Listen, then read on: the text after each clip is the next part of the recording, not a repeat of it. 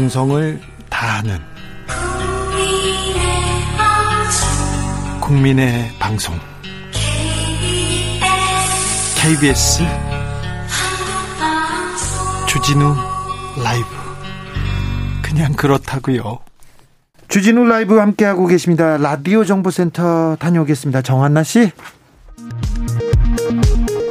문재인 대통령이 4.7 재보궐선거 패배에 따른 후속 조치로 이르면 이번 주 청와대 정무수석을 포함한 참모진 교체를 준비하고 있는 것으로 알려졌습니다. 후임 청와대 정무수석에는 이철희 전 의원이 유력하게 검토 중이라고 복수의 여권 관계자들이 KBS와의 통화에서 전했습니다.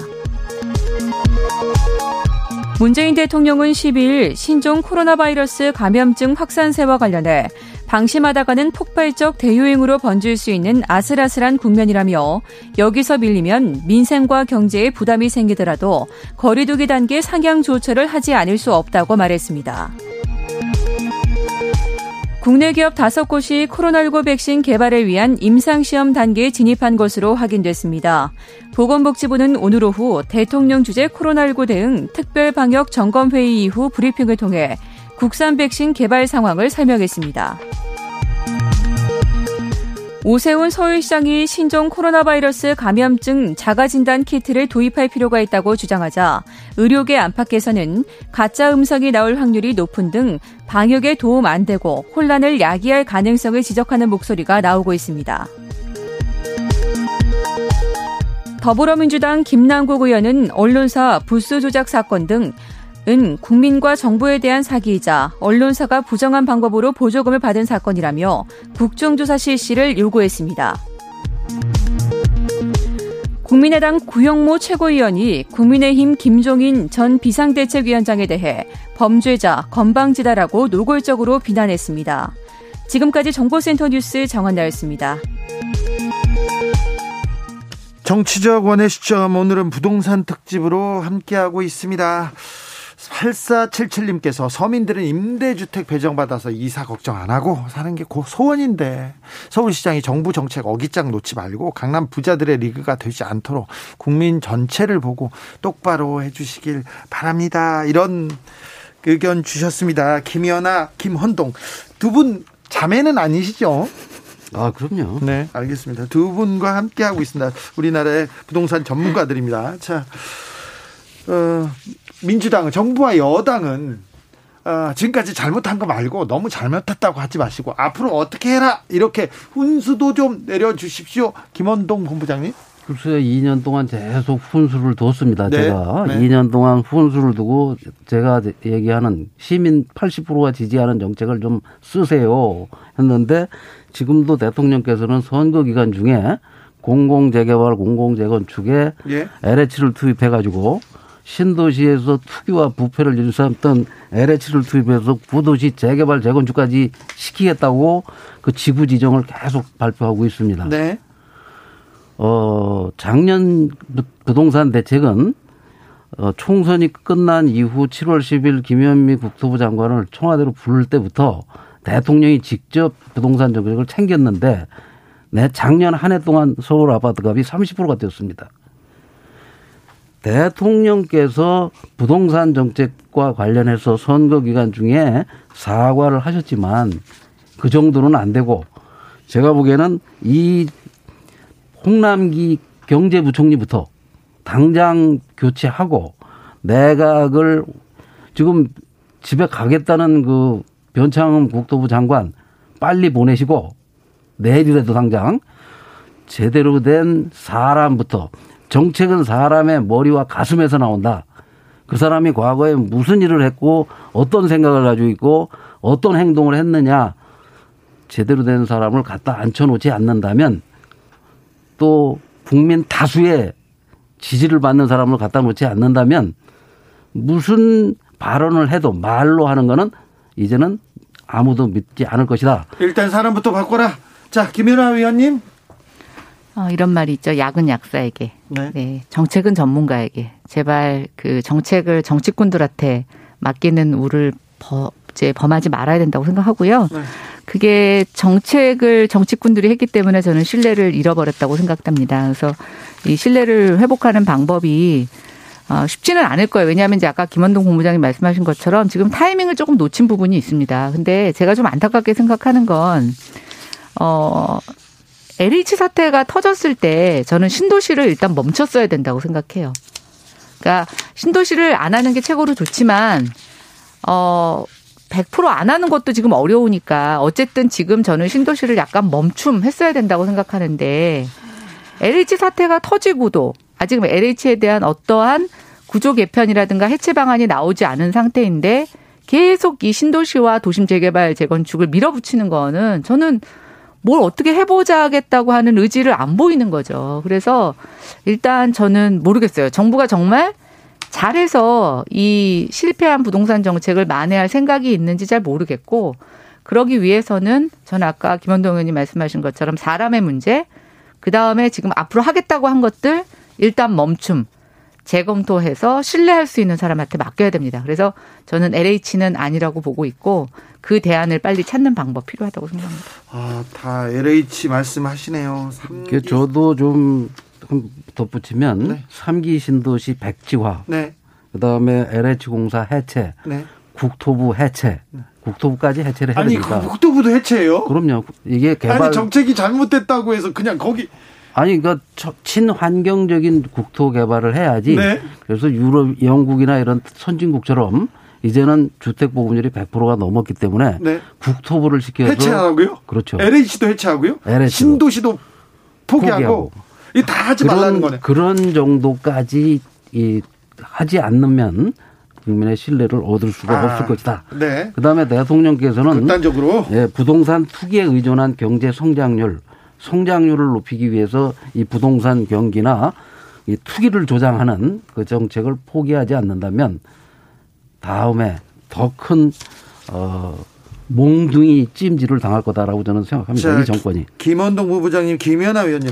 제가요, 70년대 기사를 찾아봤는데요. 그때도 네. 치솟는 집값, 내 집 마련 어떻게 하나 이렇게 네. 했어요. 80년대도 아유 치솟는 집값 내 집 꿈은 분노로 바뀌었다 이런 얘기했고 90년대 초반에도 집값 폭등 물려받은 천영예 세대 미친 집값 때문에 절망한 2030 세대 똑같이 기사가 나왔었어요. 네. 70년대, 80년대, 90년대, 2000년대도 그렇고 2020년대도 똑같이 나옵니다. 이 부동산 정책을 왜 이렇게 잡지 못할까요? 이, 어? 부동산을 뭐, 우리가 70년대는 5년 모으면 집을 살 수 있었고 80년대에는 7년 모으면 집을 살 수 있었고 2000년까지만 해도 8년만 모으면 집을 살 수 있었습니다. 그러던 집값을 이 노무현 정부에서 15년 모아야 한 푼 안 쓰고 모아야 되고 이 지금 문재인 정부에서는 30년을 한 푼 안 쓰고 모아야 집을 살 정도로 집값을 높여놨는데. 근데 집값을 높인 게 예. 민주당 노무현 문재인 정권이 제일 많이 높여놨습니까? 예. 제일 잘 제일 잘못했어요. 그렇습니다. 그 전에는 예. 잘했고요. 그렇습니다. 왜냐하면 2000년까지도 제가 말씀드렸듯이 타워팰리스 평당 900만 원인데도 네. 70%가 미분양일 정도로 서울의 아파트 값은 2000년까지 2억밖에 안 됐습니다. 30평 아파트가. 아, 그때 미분양이었대. 근데 경기가 있잖아요. 경기가 좋을 때 있고 부동산 경기가 좋을 아, 지금은 경기가 좋습니까? 코로나로 경제 위기에다가 일자리도 없고 소득도 감소하고 사람들이 돈이 없는데 이렇게 없는데 왜 집값만 치솟느냐. 네. 문재인 정부 들어와서 소득주도 성장한다 그래놓고 땀의 대가가 아니라 땅의 대가 불로소득주도 성장을 해놓고 네. 그래놓고도 아직도 무엇이 잘못됐는지를 모른다는 거는 더 큰 심판이 내려질 거다. 2661님께서 부동산 관련 부서 수장을 김 본부장이나 김연아 위원으로 바꾸면 어떻게 될까요? 청와대 청원이라도 할게요 얘기합니다. 저는 안 갑니다. 네, 알겠습니다. 단호하시네요. 3기 신도시 백지하라. 부동산 정책 담당자 당장 교체하라. 두 분 이렇게 말씀하시는데 그러면 부동산 공급 문제 그럼 어떻게 해야 됩니까? 다 바꾸고 다 없애면 어떻게 해요? 공급 문제 어떻게 합니까? 아, 그러니까 저는 어, 아까 이제 김원동 의원께서 뭐 예전에는 5년마다 내 집 마련하고 7년 하고 9년 하고 이러잖아요. 네. 근데 지금 보세요. 그 30대들이 집을 사잖아요. 원래 30대는 집을 살 수 있는 나이가 아니에요. 네. 예전에도 그랬어요. 네. 근데 이들이 극도의 불안을 느끼고 영끌을 해가지고 집을 샀단 말이에요. 그렇죠. 불안, 불안감. 예, 그러면 지금 주택이 정말 공, 부족하냐라는 것에 냉철히 들여다봐야 돼요. 네. 예, 그래서 저는 주택 정책을 자꾸만 지금의 증상을 갖고 해결하려고 하면 지금 계속 이런 식의 미봉책과 잘못된 헛발 정책을 피게 된다고 생각을 하고 있고요. 네. 중요한 건 네가 노력해서 7년 모으면 네가 직장만 있어서 모기지를 얻을 수 있으면 원하는데 집을 살 수 있어. 임, 아니 사지 못하면 임대로라도 얻을 수 있어라고 하는 희망을 줘야 되는데 네. 그러기 위해서는 서울에 좀 사람들이 필요로 하는 지역에 주택이 계속 공급될 수 있는 로드맵을 만들어야죠. 예. 그런데 지금 재개발 재건축을 아니라고는 하지만 실질적으로는 못하게 한 거고요. 못하게 한 거고 돈이 있고 그 규제를 감당할 수 있는 지역에서는 뭐가 됐든 시간이 되면 한다는 거죠. 네. 아까 본부장님께서 세금을 올려놨다 이렇게 했는데 네. 공시지가를 너무 올린다 얘기했는데 집값이 많이 올랐어요. 누가 올랐... 올렸죠? 아니 정부 올랐어요. 개인이 올린 게 아니고 정부가 올려놓고 예. 그럼 세금 거들라고 올린 것처럼 그리고 올랐는데도 안 올랐다고 합니다. 정부는 대통령께서는 우리가 느끼는 건 80%가 우리가 경실련이 조사하면 서울 아파트 값이 4년간 80%가 올랐는데 대통령께서는 서울 아파트 값이 14% 올랐다고 계속 고집을 하면서 그 다음에 1년에 세금만 세금 기준을 20%씩 올리면 그렇게 아주 80%로 올리면 어떤 국민들이 그거를 납득을 하겠습니까? 그러니까 정부가 거짓말을 하고 가짜 뉴스를 만들고 가짜 통계를 만들고 통계를 조작하고 이렇게 하는 믿을 수 없는 정부 도저히 믿을 수 없게 행동하는 정부 이런 정부를 심판하지 않는다면 그래서 심판했지 않습니까? 근데 세금을 어떻게 내라는 거죠? 왜 세금을 세금은 14% 올랐으면 14%만 더 가져가면 되는데 왜 14% 올랐다고 말을 하면서 대통령이 80% 세금을 더 걷어가려고 하느냐. 알겠습니다. 지금 시장이 더 올랐다는 거잖아요. 지금 더 올랐는데 지금. 그러면 그 정부가 그, 아 이거 자기가 계산을 잘못해서 미안합니다. 실제 80%가 올랐으니까 80%좀 내주세요. 이래야지 이 나라 주인이 그러니까 이 정부는 나라 세금 내는 나라 주인을 얕잡아 보거나 깔보고 자기들이 그 나라 주인인 국민 위에 있다고 착각을 하고 있다는 거예요.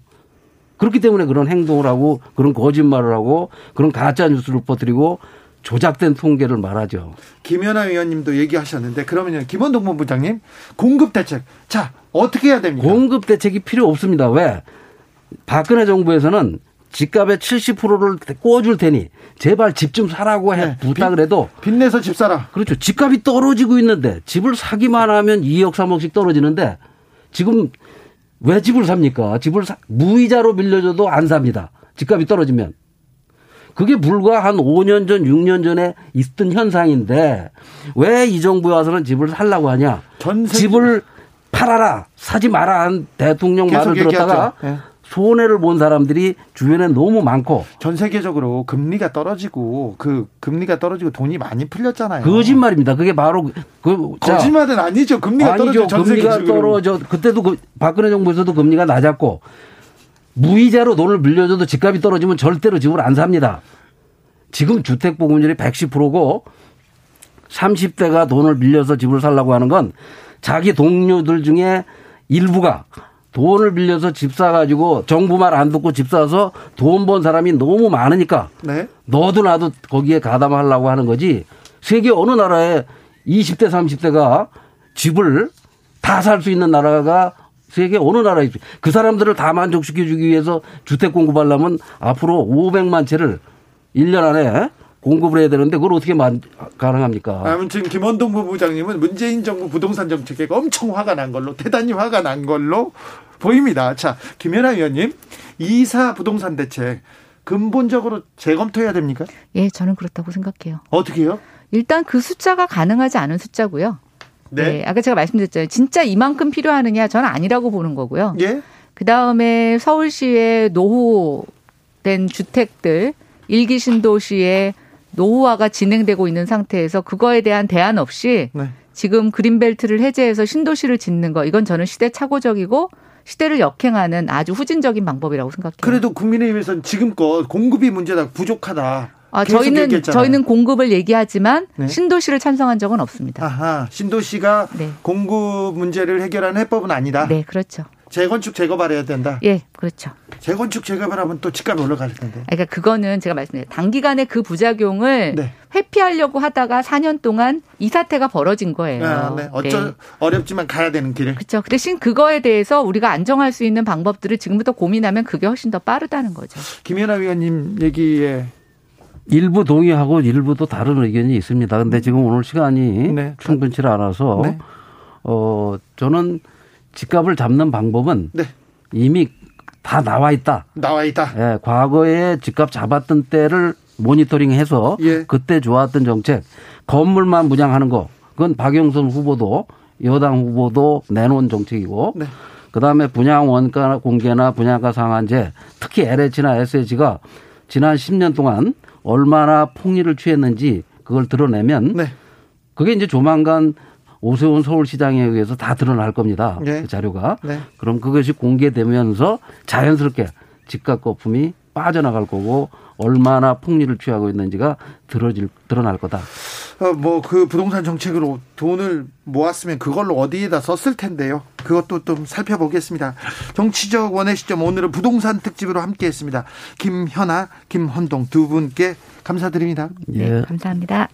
자주 불러주십시오. 정치 피로, 사건 사고로 인한 피로, 고달픈 일상에서 오는 피로. 오늘 시사하셨습니까? 경험해 보세요. 들은 날과 안 들은 날의 차이. 여러분의 피로를 날려줄 저녁 한 끼 시사. 추진우 라이브.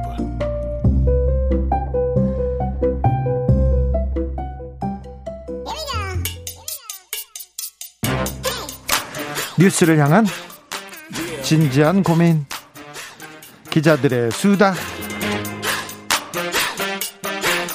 라이브 기자실을 찾은 오늘의 기자는 은지옥이요. 시사인 김은지입니다. 주말 잘 보내셨어요? 네, 잘 보냈습니다. 주말에 뭐 했어요? 예, 부모님이 서울에 오셔가지고요. 네. 저 뵙기도 하고 또 세월호 관련된 영화 네. 감독과의 대화 사회를 맡아서 그 네. 영화를 또 관객들한테 소개하는 시간 가졌습니다. 자, 이번 주가 벌써 세월호 참사 7주기예요? 네, 그렇습니다. 그래서 세월호 생존자들이 내일 기자회견을 연다고 하는데요. 네. 네, 이번 주 금요일이 4월 16일이고 세월호 참사 말씀처럼 7주기입니다. 네. 이를 앞두고 제주도에 거주하는 세월호 생존자 15명이 국가배상 청구 소송을 합니다. 참사 현장에서 살아남은 이들은 여전히 세월호에서 본 참사의 악몽에 시달리고 있다고 하는데요. 네. 네, 살아남았다는 죄책감 그리고 공포 등이 뒤섞여서 트라우마를 겪고 있다고 합니다. 그리고 게다가 아마 이런 말 많이 들어보셨을 텐데요. 아직도 세월호냐, 또 세월호냐. 예, 그런 식의 뒤틀린 사회적 인식과도 이분들이 싸우고 있다고 합니다. 그래서 국가 배상 청구를 한다고요? 네, 그렇습니다. 2015년에 세월호 피해 지원법이 있긴 했었는데요. 그 당시에 그래서 일정한 금액으로 국가에서 지원을 받은 바가 있습니다. 하지만 당시 법에는 한계가 좀 있었다라고 하는데 지원 신청 기간이 법 시행일로부터 6개월 이내로 한정되어 있었다고 합니다. 그러다 보니까 2015년 9월 말까지 신청을 해야 해서 그 이후에 발현한 증상이나 더 심 각해진 증상에 대해서는 제대로 피해 부자가 되지 못했다라고 하는데요. 당시의 외상 후 스트레스 장애는 외상 후 최소 2년 이후에 판정하는 게 원칙이다. 이런 지적이 나왔었는데 그때 국가가 굉장히 행정 편의주의적으로 일괄적으로 처리함에 따라서요. 구제되지 못한 이들이 많았다라는 이야기들이 그때도 있었다고 합니다. 네. 제주에 거주하는 거주하는 세월호 생존자 그그 파란 바지 의인 김동수 씨, 김동수 씨도 거기 한 사람이죠? 네, 김동수 씨는 2014년 자신의 화물차와 함께 세월호에 탑승했었었는데요. 네. 아마 많은 분들이 기억하실 겁니다. 참사 당시에 소방호스에 몸을 감은 채 승객 20여 명을 구조한 바가 있습니다. 의인이었습니다. 그렇죠. 그래서 이제 파란 바지의 의인이다 이렇게 불렸는데요. 하지만 아직까지도 매일 저녁 항우울제 수면제 이렇게 약 열 알 정도를 복용하면서 지낸다라고 합니다. 그렇죠. 세월호 그때 그, 그 비극을 직접 눈으로 목격했지 않습니까? 네. 그러면서 이제 구조를 한 의인이기도 했지만 동시에 본인에 대한 죄책감 비슷한 것들이 있다고 하는데요. 목숨을 잃는 사람들을 가까이서 본 사람으로서 우울증, 분노 조절 장애, 자해 충동 이런 것들이 생겼다고 합니다. 그래서 단원고 학생들과 같은 나이인 딸이 성년이 되던 해에는 병원 화장실에서 자신의 팔뚝에 죄가 있는 사람이다 이런 식의 글자를 새겨 넣기도 했다라고 하는데요. 누군가는 김 씨가 억대 배상금 받은 게 아니냐 이렇게 이야기할 수도 있지만 참사로 잃었던 화물차 가격만 해도 그때 1억 원이 넘는다라고 달한다고 합니다. 네. 그런데 이미 그 물에 빠진 화물차 할부금 받기에도 바빴다라고 하고요. 화물차 운전은 정신질환을 겪으면서 더 이상 할 수가 없어서 가족들이 아르바이트를 하는 식으로 삶을 생계를 계속 이어갔다라고 합니다. 그래서 이러한 김 씨를 비롯한 사람들이 국가의 책임을 묻겠다라고 하면서 제주도 세월호 생존자를 지지하는 모임이란 걸 만들었고요. 그런 사람들이 모여서 이번에 기자회견을 하고 국가에다가 또 손해배상을 청구하겠다 이렇게 밝혔습니다. 네. 세월호 관련 2차 피해가 계속되는 게 지금 현실입니다. 이렇게 국가배상 소송을 하거나 세월호에 대해서 얘기하면 또 그 소리냐. 그만 좀 무료 먹어라. 뭐 얘기하는 사람들이 있는데요. 이런 그 2차 피해를 막기 위해서 피해자 관, 권리 매뉴얼을 발행했다고요? 네, 해당 매뉴얼은 2014년 세월호 참사 피해자들이 2차 피해에 노출돼서 극심한 트라우마에 시달리자 이 문제를 해결하고자 만들었다라고 하는데요. 네. 이 자료는 지난 2017년에 진행했던 행사가 있습니다. 세월호 참사 말하지 못한 피해자의 이야기라고 해서 그 당시에 세월호 참사 유가족, 생존자 가족, 민간 잠수사, 그리고 진도 어민, 단원고 교사들의 증언을 바탕으로 만들어졌다라고 하는데요. 세월호 피해자 지원법에서 규정하는 피해자의 범위에 들어가지 못한 피해 당사자들이 어떤 고통 속에서 살아가는지를 조명했다고 합니다. 그러면서 재난 피해자 범위의 피해 당사자와 그 가족, 구조나 지원에 참여한 사람, 심지어는 참사를 목격한 사람 모두가 피해자로서 권리를 가지고 있다. 이런 이야기를 담고 있다고 하는데요. 그리고 또 이 이 매뉴얼에는 또 중요한 부분들이 담겨 있습니다. 언론 보도의 문제점, 그리고 2차 피해로 이어지는 과정을 살펴보고 가이드라인을 제시한다고 하거든요. 네. 그래서 지금이라도 여전히 세월호에 대해서 여러 가지 생각이 드시는 분들이라면 이 자료집을 좀 다운받아서 보시면 좋을 것 같다라는 생각이 듭니다. 416 홈페이지에 가면 무료로 다운받을 수 있다고 합니다. 피해자 권리 매뉴얼을 세월호 참사 피해자들이 만들었습니다. 지난번에 일터에서 어, 일터에서 일하다가 목숨을 잃었는데 잃었을 때는 어떤 권리를 갖게 되는지 산재 매뉴얼을 아, 산재 피해자 가족들이 만들었는데요. 이렇게 우리나라 피해자 가족들은 아, 피해를 입었는데 자식을 가족을 잃었는데 피해자들이 직접 나서서 이런 매뉴얼을 만들어야 되는 나라입니다. 아직도 아 좀 이런 네. 부분에 대해서는 조금 더 우리가 사회적 안전망을 좀 만들어야 되는데 하는 생각이 듭니다. 예, 저는 이 매뉴얼에서 특히 참사를 목격한 사람도 피해자일 수 있다라는 식의 이야기가 있다는 게 굉장히 인상적이었는데요. 네. 제가 어제 소개했다고 하는 그 영화 당신의 4월이라고 하는 다큐멘터리도 그 내용이 그대로 들어가 있거든요. 네. 우리 모두가 세월호 관계자일 수 있다라는 인식의 전환이 필요하다라는 거죠. 세월호는 전 국민이 목격했잖아요. 그렇죠. 어떻게 네. 배가 침몰하는지 그리고 왜 구조하지 않았는지 다 목격했잖아요. 그래서 더 아픕니다. 네. 다음 뉴스로 가볼까요? 네, 사법농단으로 1심에서 유죄를 받은 전직 법관이 변호사 등록을 했습니다. 이게 말이 됩니까? 이 사법농단 법관인데 아, 그러면 대법원에서 확정 판결 나올 때까지 변호사를 그릇대로 하는 거잖아요. 네, 그렇다는 의미가 되는 거죠. 네. 거의 그냥 변호사로 별 제재 없이 그냥 변호사 벌돈 쉽게 번다고 하면 안 돼요. 돈 벌 수 있네요. 네, 이제 그런 환경이 마련됐다라고 볼 수 있습니다. 네. 이규진 전 판사에 대한 이야기인데요. 이규진 전 판사는 지난달 23일 1심에서 징역 1년 6개월, 집행유예 3년 선고받았습니다. 아직 대법원 확정 아닙니다. 네, 그렇죠. 항소를 했고요. 네. 하지만 1심에서 처음으로 사법농단 사건에서 유죄가 나왔기 받았죠. 때문에 네. 눈길을 네. 굉장히 끌었습니다. 그런데 논란이 되고 있는 바는요. 대한변호사협회가 이러한 유죄 판결이 나오기 전 이규진 전 판사에 대해서 변호사 등록 을 허락했다라는 점인데요. 변협에서 변협에서 이런 문제에 대해서는 재판을 받고 있고 윤리에서 굉장히 좀 심대한 심대한 비판을 받을 수 있으니 조금 지켜봅시다. 그런 것도 없이 그냥 바로 허가해 줬네요.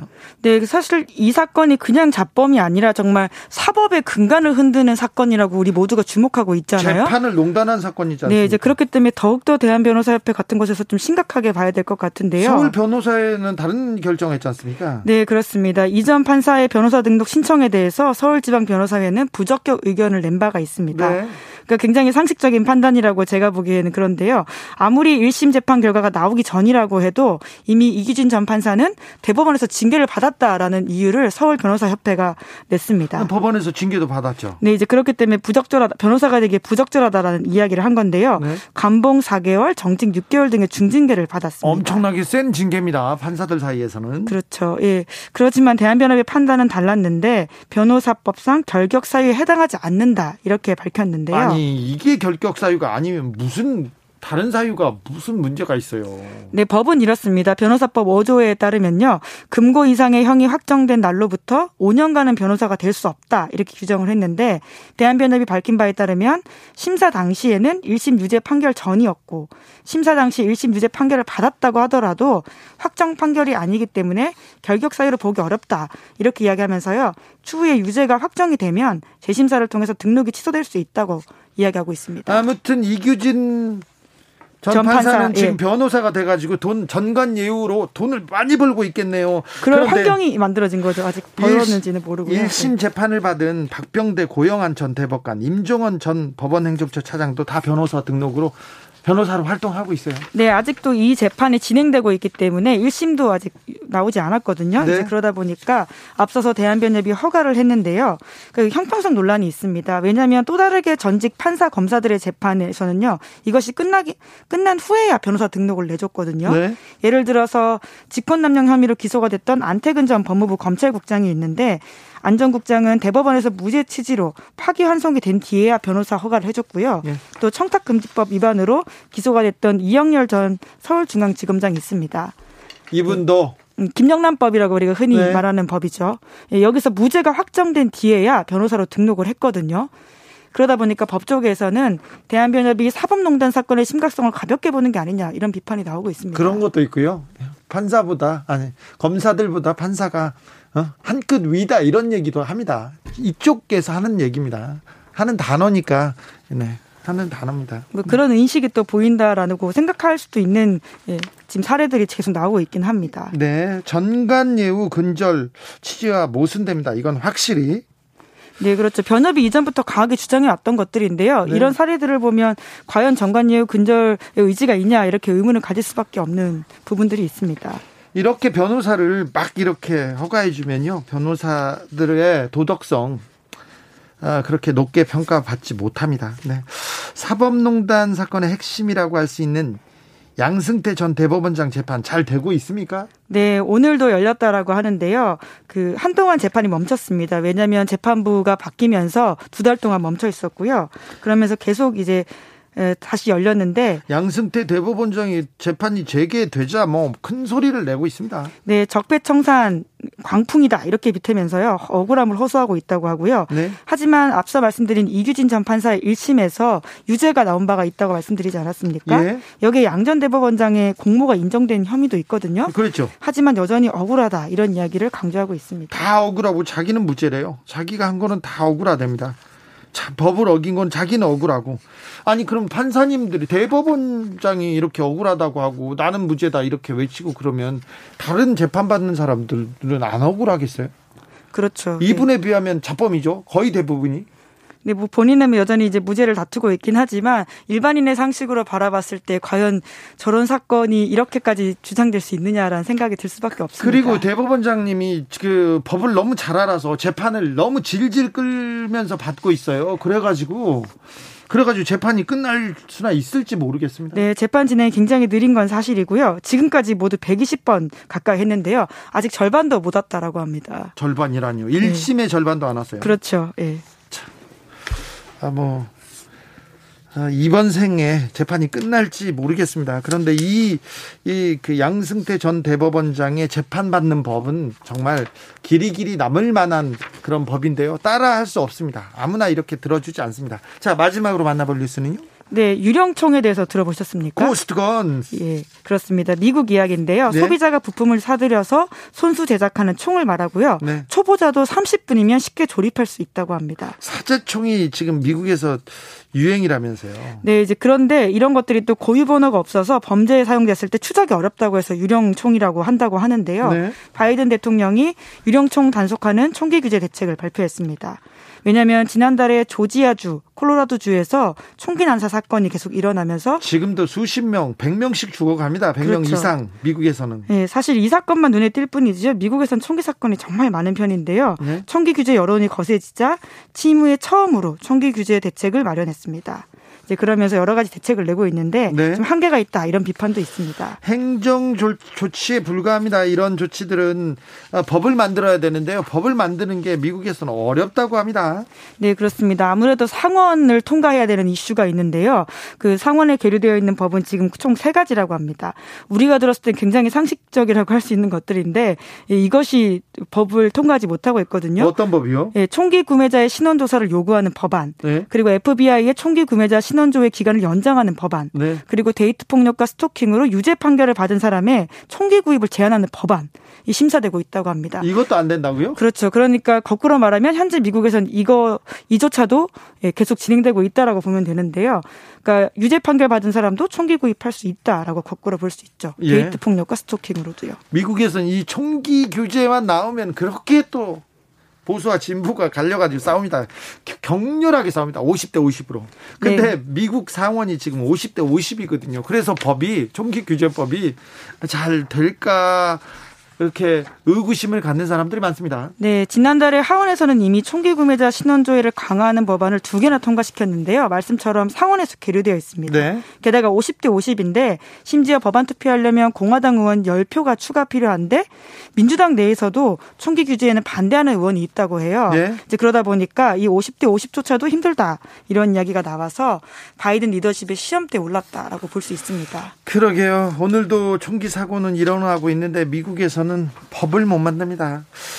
아, 구호보다는 어, 진, 뭐 입법 활동이 더 필요한데 그 잘 안 되는 것 같아요. 미국이나 우리나라나 마찬가지입니다. 기자들의 수다 지금까지 시사인 김은지 기자와 함께했습니다. 감사합니다. 네, 감사합니다. 교통 정보 알아볼게요. 김한나 씨.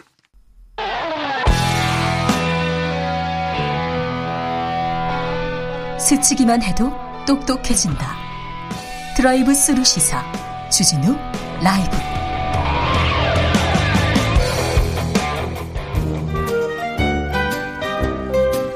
민생이 먼저다 함께 잘 먹고 잘 사는 법 찾아보겠습니다. 민생과 통하였느냐 생생민생 통 안전하 소나 민생생각 안진걸 민생경제연구소장 어서 오세요. 네 안녕하십니까. 얼마나 고생이 많으십니까. 예 아주 이번 주말에도 네. 기가 막힌 민생 꿀팁을 제가 하나 알았는데요. 그 뭔데요? 이미 아신 분은 아신데 제가 이제 광주를 갈 일이 있었습니다. 예. 근데 한 번은 용산에서 간 적이 있고 네. 한 번은 솔리에서 간 적이 있고 네. 한 번은 수서발 SRT 예. 간 적이 있어요.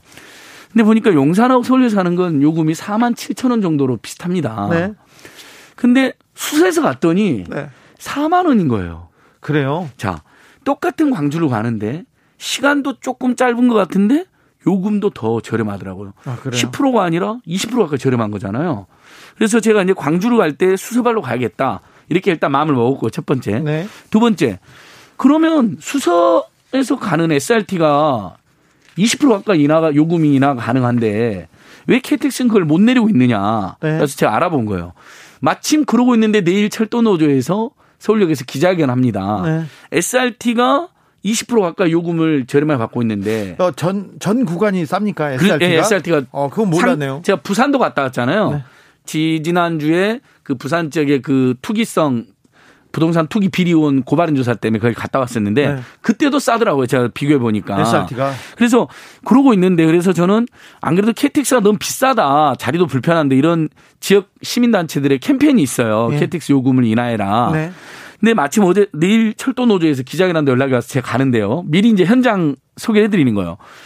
철도를 통합하면 요금이 10% 이상 저렴할 수 있다. 이제 이 주장을 하시더라고요. 근데 이제 철도 통합에 대해서는 우리 애청자들이 한번 고민해 보셔야 될 문제니까 공기업하고 공기업을 경쟁을 붙여놓는 게 정당한 것이냐. 네. 저는 그건 나중에 이야기하는 거로 하고 분명한 것은 SRT가 요금이 10에서 20% 저렴하다. 같은 공기업인데 그럼 KTX도 10에서 20% 인하할 수 있다. 여력이 더 클 수 있어요. 아, KTX가, 더, 더 크잖아요. 규모가 크잖아요. 네. 근데 SRT가 가는 노선인 수서하고 평택 노선 있잖아요. 네. 여기를 KTX가 지금 사용을 못 하고 있더라고요. 확인해 보니까. 근데 거기서 KTX가 만약에 수서나 평택 이 라인을 이용을 하게 되면 더 많은 곳으로 더 많은 기차가 더 저렴해 갈 수가 있는 거예요. 네. 그래서 일단 SRT와 KTR이 통합 때 이제 철도 민영화 반대하면서 그렇게 된 거잖아요. 기형적으로 분리가 된 거거든요. 근데 오늘 그 이야기는 복잡하니까 나중에 하는 거로 하고 내일 갔다 와서 분명한 것은 10에서 20% 요금 인하 가능하다. 그러네요. 예. 네. 제가 부산 광주를 계속 왔다 갔다 하면서 비교 비교를 했습니다. 자, 예. SRT, KTX 타시는 분들 아, 이거 요금 인하가 가능해 이렇게 생각하고 계십시오. 그래 가지고 기사가 나오면 쫑긋하고 관심을 갖지 않습니까? 예, 예. 그러면요. 요거 집중적으로 추진하려고요. 그러니까 그러면 SRT, 예. 내려갑니다. 그죠? 예, 그러니까 관심을 예. 가지고 여러분들의 여론을 모아 주시면 이건 내려갑니다. 예, 그렇습니다. 자, 어떤 뉴스로 자, 시작할까요? 또 계속 시작하겠습니다. 자, 4차 재난지원금이 지금 이제 열심히 지급돼서 네. 무려 240만 명에게 네. 현재 4조가 지급됐습니다. 방 4조. 오늘로 오, 네. 확인하고 있습니다. 네. 근데 이제 못 받는 분들은 그럼에도 불구하고 속상합니다. 이게 예. 이렇게 선정을 하면 형평성 논란은 항상 따라다녀요. 그러니까요. 그래서 이번 선거에 여당이 큰 고초를 겪었는데 재난지원금 문제를 제대로 하지 못한 것도 원인이라는 분석도 있습니다. 네. 저는 거기에 상당히 공감을 하는 편인데요. 왜냐하면 선별은 다 줘봐야 이번에 제가 계산해 보니까 7, 800만 명 정도가 받아요. 네. 못 받는 분들이 더 많잖아요. 우리 국민들 다 힘들었는데 여기에 대한 비판이 있을 수 있고 그다음에 선별하다 보니까 억울하게 탈락하는 사례가 있는데 지금 대표적인 언론에 나오는 사례가 뭐냐면요. 정말 억울합니다. 자, 작년 작년 말고 자, 영업 제한을 당했는데 그다음에 지금 이렇게 되어 있잖아요. 영업 금지면 500만 원이고요. 영업 제한이면 300만 원입니다. 네. 그다음 매출이 감소한 업종은 100만 원입니다. 네. 근데 이제 이게 어떻게 됐느냐면 2019년에 비해서 2020년 매출 감소를 비교하는 겁니다. 네. 그게 그게 매출이 감소든 아니면 영업 그 일반 업종 100만 원 주는 거든 영업 제한 업종 300만 원 주는 거든 일단 전제가 2019년에서 2020년 매출이 감소한 게 입증이 돼야 돼요. 근데 2019년 가을이나 겨울에 창업하신 분들이 많아요. 아, 예. 그래서 자, 제가 계산해 봤어요. 두 달간 천만 원씩 나와서 매출이 2천만 원이었어요. 예. 근데 2020년 2천만 원 아무래도 1월 달부터 10월 했으니까 한 달에 200만 원만 나왔어도 1년이면 2,400만 원이 돼버리죠. 네. 그러면 매출이, 매출이 늘어난 걸로 돼버렸잖아요. 네. 네. 이 사람들이 지금 무더기로 탈락하고 있는 거예요. 하반기에 그 예, 중반기나 하반기에 창업했던 분들 창업한 사람들 예. 거의 다 탈락됐겠네요. 예, 거의 다 탈락한 거예요. 그래서 이의 신청이 지금 속출하고 있는데요. 다행히 제가 방금 전에 항상 우리 주진 라이브는 너무너무 생생하잖아요. 라이브 라이브. 어, 알았어요. 거짓말 아니라 방금 전에 중기부 대변인하고 바로 통화를 하고 왔습니다. 통화하고 들어왔어요. 네, 진짜 통화하고 들어왔어요. 네. 작가님이 왜 이렇게 전화를 안 받냐? 왜냐하면 그분이랑 길게 통화를 하고 있었거든요. 알겠어요. 자, 어떻게 할 거냐? 이거 아무리 봐도 너무 이거 억울하다. 그랬더니 예. 바로 답을 주셨습니다. 이의 신청하면 대부분 이, 이분들은 구제하는 방향을 하겠다. 어허. 자, 어, 11월, 12월, 아까 매출이 제가 천만 원이라 했잖아요. 그러면 이걸 단순 비교하지 않고 연 환산 하겠다는 거예요. 네. 그럼 천만 원이 이분들은 매출이 1년 아까 한 달에 천만 원이니까 1억 네. 2천이 되잖아요. 한 달 매출이 천만 원만 안 돼도 그 작년에 그 매출액보다 조금 떨어지면 구제받을 수 있다는 그렇죠. 거죠. 그러니까 작년에 재작년에 매출 금액이 더 적게 나왔다 하더라도 중간에 창업에서 그런 문제가 발생한 거면 그걸 연 환산해 가지고 아 이분은 1년에 1억 2천 매출이 나왔던 분이네. 근데 올해는 작년 더 적어졌네. 이렇게 이제 비교해서 다 구제가 한다는 것이고요. 그다음 올해 창업한 분들은 비교가 안 되잖아요. 이 부분은 이미 동종업계의 평균 매출을 예를 들면 뭐 제과점이다. 네. 뭐 편의점이다. 동종업 평균 매출을 본 거예요. 네. 감소했잖아요. 네. 작년에 비해서 네. 그러면 다 포함이 된 거예요. 그래서 상당히 많이 구제가 될 것입니다. 근데 저는 그래도 그리고 이제 우리 계속 말씀드린 것처럼 우리 법인 택시사님들 우리 방송 제일 많이 들으니까 네. 제가 전국 가는 데마다 제가 통화하는 거 들으신다면 아 그 주진우 라이브 나오신 분이군요 하면서 기사님들하고 이야기다 보면 법인 그 법인 택시 지원금 70만 원 나오냐 네. 나왔답니다. 나왔습니다. 예, 이제 신청이 돼 가지고 나오기 시작하는 거죠. 예. 근데 이렇게 받은 분들은 다행이에요. 네. 근데 상당수 국민들이 못 받는 거잖아요. 어찌됐든. 네. 최대 이번에 많이 받는, 많이 받아봐야 7, 800만 명 받습니다. 네. 그래서 이제 우리 빨리 방역 좀 더 성공한 다음에 네. 제 5차 전국민 5차 재난지원금은 전국민 지원금으로 네. 불가피해 가야 된다. 그러니까 최근에 가계부채가 급증하고 있는 걸로 나오는데 네. 가계부채도 그래야 줄어들 수가 있다. 네. 근데 IMF 때 생각해보고 지금 코로나 시기를 생각해보는데 정부가 이 정도의 복지 이 정도로 어, 소상공인 신경 써주는 것도 대단한 거는 같아요. 아, 그럼요. 작년에 제1차 재난지원금을 전국민 지원금으로 주고 네. 그다음에 2차, 3차, 4차에 어째 더 어려운 분들이 더 많이 주자. 네. 이 원칙 일리는 있는 겁니다. 네네. 네. 다만 1년 반 우리 국민들 1년 반 가까이 고생하다 고생하시니까 이제 좀 힘이 들어요. 그럼요. 좀 매사에 좀 지쳐 있기도 하고 짜증도 좀 납니다. 네. 그래서 누구는 받고 우리는 못 받는다에 대한 그 광범위한 불만과 비판이 있다. 이 부분은 인정을 해야 된다는 거예요. 알겠습니다. 네. 소상공인 자영업자들 힘내시라고 아무튼 정부에서 예. 어, 많은 해결 방법을 내고 있습니다. 그러니까 어, 꼼꼼하게 챙겨서 나는 못 받았네. 불만만 갖지 마시고 찾아보세요. 예, 이 신청을 할 수 있다는 것이고 그다음에 예. 4월 12일부터는 특수고용 노동자 프리랜서 문화예술인분들 네. 작년 이미 받았던 분들이 신청 기간이 끝났고요. 네. 작년 못 받았 분들 신규가 4월 10일부터 신청을 한 겁니다. 네. 고용노동부 그 신청 페이지가 있습니다. 알겠습니다. 꼭 신청하시고요. 자, 주진우 라이브에서 특별히 민생경제연구소와 손잡고 택배 기사님들의 예. 어, 인권에 대해서 계속 얘기하고 있습니다. 그런데 서울 강동구 한 아파트 그거 어떻게 된 거예요? 자, 제가 다음 지난주 목요일 날 그 아파트까지 갔다 왔습니다. 네. 어, 고독 상일동역 부근에 있더라고요. 네. 정말 대규모 단지, 옛날 주공단지여 가지고요. 대규모 네. 단지인데. 자, 짧게 요약을 할게요. 일단 지상에 차를 못 가게 해 놨어요. 네. 택배 차량을. 네. 그러니까 이분들이 그럼 지하로 내려가려고 했더니 이게 고탑 차량이니까 지하 높이가 낮아가지고 못 들어가요. 화물차니까 예. 지하 주차장으로 가다가 이게 걸립니다. 걸립니다. 예. 높이가. 그래서 그럼 우린 지금 지하로 못 들어가니까 지상 택배를 해달라니까 안 된다는 거예요. 입주자 대표자에서 그러면서 말씀들이 저탑 차량으로 바꿔라는 거예요. 아니 그, 배, 그 그러면 택배 기사님들한테 차를 다 바꿔라 예. 이렇게 그러면 그래서 입주자 대표에 돈을 준냐한테 그게 아니라 그걸 제가 바꾸는 비용이 최소 3, 400만 원이 든답니다. 그렇죠. 고탑을 저 탑으로. 네. 근데 저 그 돈도 돈이지만 또 지하가 찾기도 더 어렵고요. 그다음에 또 어떤 문제가 있느냐? 저탑 차량은 제가 직접 들어가서 해봤어요. 고탑 차량은 웬만한 키가 다 천장이 안 닫아요. 네. 그래서 편안하게 일을 할 수가 있어요. 네. 같은 짐이어도. 네. 저 탑은 고개를 이렇게 확 숙여야 됩니다. 그러니까 허리가 네. 허리가 끊어져 버려요. 이분들이 아. 일을 하다 보면. 알겠어요. 그게 비교가 됐어요. 네. 현장에서 기자들이 한 100명 갖고 왔는데 다 공감하는 거예요. 아, 네. 그리고 저탑 차량은 문제가 뭐냐면 용량 실는 용량이 200개, 300개까지 못 실어요. 그럼 어떻게 될까요? 중간에 물류 터미널 갔다 오셔야 돼요. 그러면 한두 시간이 더 걸립니다. 그럼 퇴근 시간이 9시, 10시가 안, 8시, 9시가 안 되고 10시, 11시가 돼버리는 아니, 거예요. 근데 이 강동구 아파트 택배 못 오게 하면 본인들만 손해 아닌가요? 그래서 근데 지금은 어떻게 되냐 이분들이 택배사님들이 착하시잖아요. 입구에 차를 세워놓고 수레로 배송을 하는데 제가 지금 갖고 왔죠. 유튜브는 보이실 텐데 하루에 20km를 걸어요. 수레로. 그러면 여기는 아파트 단지가 너무 대규모니까 4천 세대, 5천 세대거든요. 여기는 돈을 좀 더 받아야 되는 거 아닙니까? 심지어 그런 이야기도 나옵니다. 근데 돈은 더 안 내실라 그러는 거잖아요. 그럼 이제 입주민들께서 이야기하셔야 됩니다. 확인해 보니까 이삿짐 촬영하고요. 생수 같은 거 나르는 용달 차량 있잖아요. 작은 용달은 지금 들어가는 게 확인됐어요. 지상으로. 들어가게 해 주십시오. 대신에 이제 그 지상에 도로 안전 때문인 거잖아요. 특히 어린이 안전을 위해서 우리 택배 기사님들이 스쿨존은 30, 시속 30km, 시속 30km까지잖아요.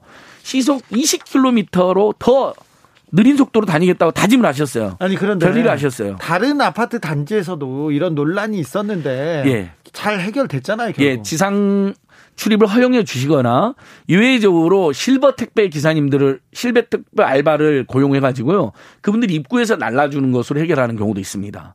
그러면 일자리가 만들어지고 그건 입주자 대표에 의해서 낼 수가 있는 거죠. 그렇죠. 예, 그렇게 해결하는 경우가 있어요. 근데 2,500원에서 3,000원, 4,000원, 많으면 4,000원 내면서 입구에다 차 세워놓고 그 단지가 4천 세대, 5천 세대인데 지금 손수레로 배송하고 예, 손수레 배송하고 있어요. 그래서 배송해야 됩니다. 예. 그래서 그분들이 거기 단지만 20km 4만 보를 걷고 있어요. 밤 9시에도 안 끝난대요. 그래서 인근의 동료들 와서 마지막에 처리를 같이 해주고 있어요. 근데 그 아파트가요, 보니까 세차업체도 못 들어오게 하는 겁니다. 이 세차업체도 누가 불렀죠? 출근 이 입주민들이 했잖아요. 입주민들이 네. 지하에 차를 세워놓잖아요. 그러면 그럼 오서 출근하기 전에 세차를 깨끗하게 해주는 거예요. 제가 1991년도에 6달 동안 이 아파트 출입 세차를 해봐서 이게 얼마나 힘들고 또 한편으로 입주민들에게는 유용한 서비스 잘 알고 있습니다. 네. 가면 출근 전에 미리 가고 차를 깨끗하게 해놓는 새벽에 거예요. 닦고 있는 네, 새벽에 있어요. 닦고 있어요. 네. 그러면 이제 입주민 선생님들이 딱 출근했을 때 마주치는 경우가 있어요. 네. 차가 깨끗해지면 너무너무 기분 좋아하셔서 오늘도 수고하셨다고 뭐 약간 수고비도 주신 분 있어요. 이제 원래 정해진 비용에 네. 팁도 주신 분이 있었어요. 제 기억에. 근데 본인들이 원해서 불러놓고 이제 이분들도 들어오지 말라는 거예요. 세차해서 어, 지저분해졌다는데 저는 이게 말이 안 되는 게 0328님도 네. 아파트에서 기준을 세우기 전에 택배 기사님들하고 좀 대화를 나눠봤으면 좋았을 텐데요. 예. 입주민들끼리 정하고 택배 기사님들 무조건 따르라고 하면 안 되죠. 이거 전형적인 갑질입니다. 얘기했습니다. 예. 출장 세차 업체도 맞겠다. 택배 차량도 맞겠다. 이거 갑질 아닌가요? 이렇게 생각하는 예, 완전한 갑질입니다. 그리고 그런데 입주민들도 지금 지적을 하기 시작했대요. 아니 네. 우리가 좋아서 우리가 필요해서 지하 세차로 들어와라고 했는데 못 들어가는 게 말이 되느냐. 택배 기사님들이 수레로 지금 이렇게 20km를 하루에 다니게 하는 게 말이 되느냐. 네. 그래서 제가 대화를 요청해 놨습니다. 어, 택배 노조랑 택배 과로사 대책위원회 택배 기사님들 응원은 심내 모임에서 대화 요청해서 어, 시속 20km 이하로 다니게 하자. 그러면 충분히 어, 타협이 가능하지 않느냐, 서로 상생 가능하지 않느냐 호소드리고 네. 있습니다. 자, 이제 이야기를 마치겠는데요. 조계종이 정부에 화가 나서요?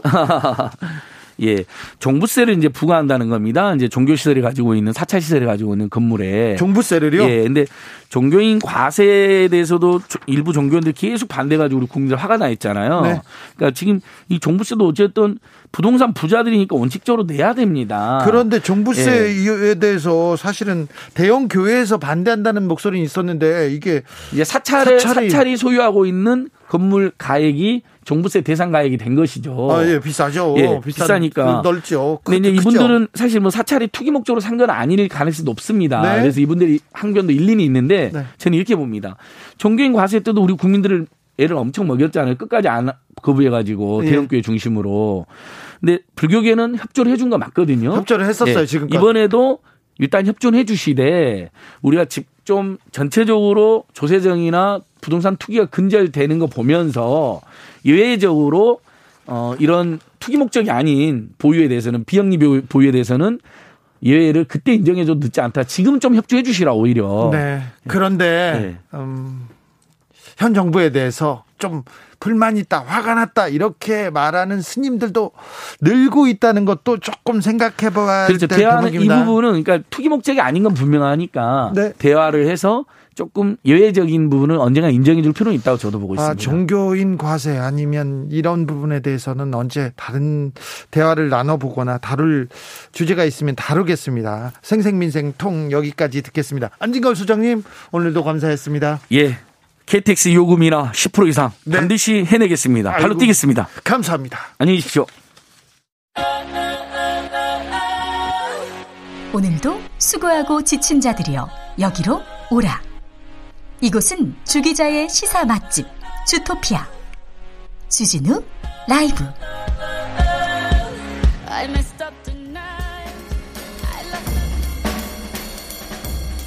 느낌 가는 대로 그냥 그냥 거는 뉴스 여의도 주필 오늘은 필이 너무 넘쳐가지고 목소리가 죄송합니다. 줄줄 녹는 알프스 빙하 이불 덮기도 임시 방편 경향신문 기사인데요. 이게 무슨 내, 내용이냐면 알프스 산맥에 고지대 얼음 만년설 계속 있지 않습니까? 그런데 만년설에 천막의 지붕으로 쓸만한 하얀색 천을 덮어놨다는 거예요. 스위스에서. 어, 2004년부터 해발 2250m, 3000m 사이에 일곱 곳을 그냥 옷을 덮어놨어요. 뭔가 했더니 여름에도 빙하가 녹지 말라고 옷을 입혀놨답니다. 그런데 연간 1조 원 이상의 비용이 든다고 합니다. 스위스만의 일이 아니고요. 독일에서도 하고요. 이탈리아, 다른 나라에서도 이렇게 방수포 덮기 하고 있습니다. 93년도에 독일에서 먼저 시작됐다고 합니다. 그런데 방수포를 덮어놓으면요. 빙하에 쇠퇴를 멈추는 게 아니라 속도를 늦춥니다. 조금 녹는 것을 늦출 뿐입니다. 그래서 근본적인 처방이 아닙니다. 빙하의 소멸을 막는 유일한 방법은 온실가스 배출량을 줄이는 것입니다. 지금 단, 당장 환경에 대해서 온실가스에 대해서 생각해야 됩니다. 줄이기 위해서 나서야 됩니다. 당장 우리도 뭐라도 해야 됩니다. 저도 목욕물을 좀 줄여야 될 것 같고요. 그 다음에 일회용품 좀 덜 써야 될 것 같고 내연기관에 대해서 다시 생각해보고 뭐라도 할 겁니다. 당장 나서야 됩니다.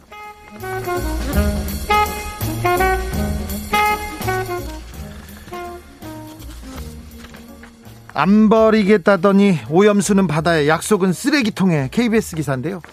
일본 정부가 후쿠시마 원자력 발전소의 방사능 오염수 기어코 기어코 바다에 버릴 것으로 보입니다. 왜 그러냐면요. 해양 방류가 가장 싸기기 때문에 그래요. 돈 덜 든다고 바다에 버리겠다고 합니다. 아, 2023년부터 막대한 양의 오염수가 수년간 방류됩니다. 30년간 방류될 예정인데 일본 내 어민들, 환경 시민단체들 다 반대하고 있습니다. 한국, 중국, 주변국 반발 거세지고 있습니다. 그런데 일본 정부에서 그 전에 약속했어요. 오염수 방출 없이 계속 보관한다. 그리고 방사성 물질 제거 기술을 개발해서 개발해서 막겠다 이렇게 했는데 일본 정부 약속 안 지킵니다. 말 안 지킵니다. 그러면서 다른 약속 안 지키면서 다른 나라한테 거짓말한다. 약속 안 지킨다고 계속 일본이 뻔뻔한 목소리를 내고 있습니다. 일본 정부야말로 지금 뻔뻔하게 약속을 쓰레기통에 버렸습니다.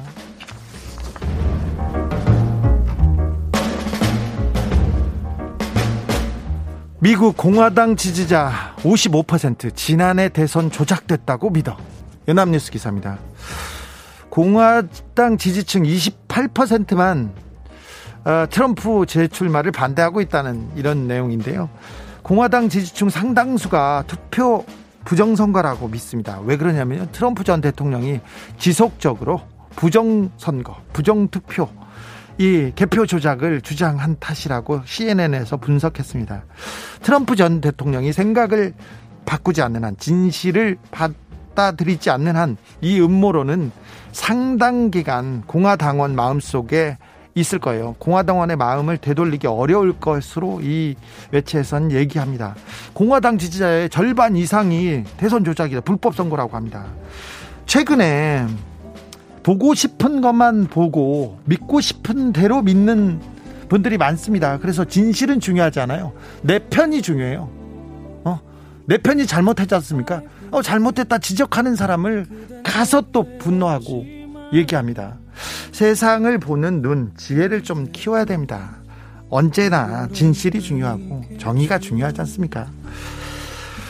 자, 재보궐선거 투표율 맞추기 거의 다 못 맞췄어요. 전문가들 다 못 맞췄는데 우리 애청자들이 여섯 명이 맞췄습니다. 정확하게 전체 잠정 투표율 55.5% 맞췄고요. 서울 부산 보궐선거 최종 투표율 56.8% 정확하게 맞췄습니다. 아, 휴대폰 번호 뒷번호 8113 0825 8400 0008 9877 6246 쓰시는 분 패밀리 사이즈 큰 통으로 아이스크림 보내드리겠습니다. 아, 여러분 진짜 여러분만 믿고 가겠습니다. 여러분의 지혜만 믿고 가겠습니다. 주진우 라이브는 여러분 뜻대로 만들겠습니다. 신승훈이 부른 I Believe 들으면서 오늘 주진우 라이브 마무리하겠습니다. 저는 내일 오후 5시 5분에 돌아옵니다. 지금까지 주진우였습니다.